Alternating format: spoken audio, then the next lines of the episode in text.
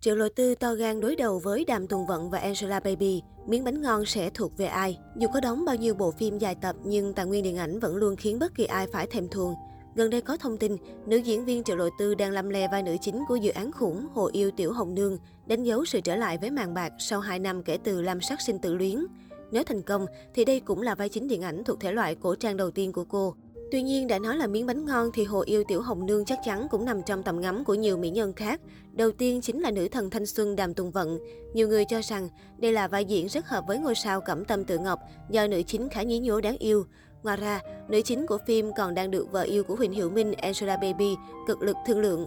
Tuy sở hữu diễn xuất đưa có tiếng, nhưng Angela Baby vẫn luôn tìm kiếm cơ hội tại thế giới màn ảnh rộng. Nhiều netizen chung cho rằng lần này có lẽ Triệu Lộ Tư đã quá tự tin. Được cho là công chúa tiếp theo của Tencent, danh tiếng của Triệu Lộ Tư gần đây không được tốt khi những phim lên sóng có thành tích khá lẹt đẹt.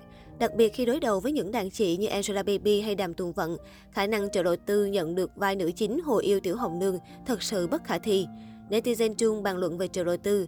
Triệu Lộ Tư từ khi nào mà đi tranh tài nguyên với đàn chị Tiểu Hoa rồi? Angela Baby diễn đời thật nhưng đâu thể thua thiệt với cọ hậu chứ. Vai này hợp với cô Vận hơn, cô Tư thì thôi. Hóng Cung Tuấn tham gia điện ảnh. Dự án huyền ảo Hồ Yêu Tiểu Hồng Nương kể về hành trình chinh phục nhân sinh của một tiểu hồ ly bánh bèo vô dụng và Bạch Nguyệt Sơ, chàng trai kỳ lạ nhưng sở hữu năng lực siêu phàm. Bên cạnh vai nữ chính Hồ Ly chưa có bằng cấp, Bạch Nguyệt Sơ đang gần như chốt đơn cho nam thần Sơn Hạ Lệnh Cung Tuấn. Hiện tại, Hồ Yêu Tiểu Hồng Nương chưa có thông tin về lịch quay. Liên quan đến Angela Baby, suốt một tháng qua cô nàng đã dính phải scandal từ trên trời rơi xuống. Cụ thể vào ngày 28 tháng 11, Cbiz xôn xao trước thông tin tỷ phú casino Alvin Chow bị bắt khẩn cấp về loạt tội danh đánh bạc xuyên quốc gia sửa tiền. Scandal của tỷ phú này trực tiếp ảnh hưởng tới hai cái tên là công ty giải trí Thái Dương Xuyên Hòa và Angela Baby. Được biết, Alvin Châu là chủ của Thái Dương Giải trí, được cho là công ty chống lưng của Thái Dương Xuyên Hòa.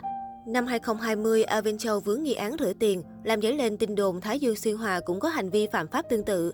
Điều đáng nói, Angela Baby, nghệ sĩ vốn là gà cưng của Thái Dương Xuyên Hòa, bất chợt bị đào lại động thái chạy thoát thân khỏi công ty chủ quản. Tháng 7 năm ngoái, khi scandal rửa tiền của Alvin Châu khiến Thái Dương Xuyên Hòa bị réo tên, các nghệ sĩ lần lượt rời đi, trong đó có Angela Baby.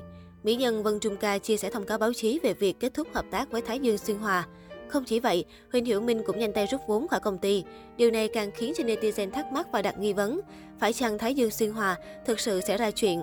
Thời điểm trước khi Alvin Châu bị bắt khoảng một tuần, Angela Baby thông báo mình đầu quân cho công ty giải trí Duyệt Khải. Điều này càng khiến người hâm mộ đặt câu hỏi, phải chăng bà xã Huỳnh Hiểu Minh có liên đới tới bề bối của công ty vì sợ vướng rắc rối nên cao chạy xa bay trước? Không chỉ Angela Baby mà Triệu Lệ Dĩnh cũng dính phải lùm xùm khi mới đây cô nàng bị réo tên khắp mọi nơi.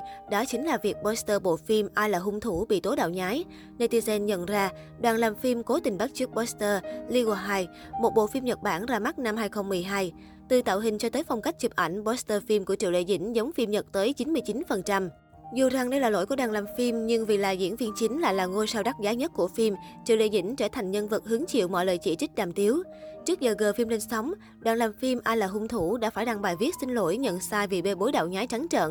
Không ít netizen bày tỏ họ cảm thấy thất vọng, đòi quay lưng không muốn xem hàng nhái.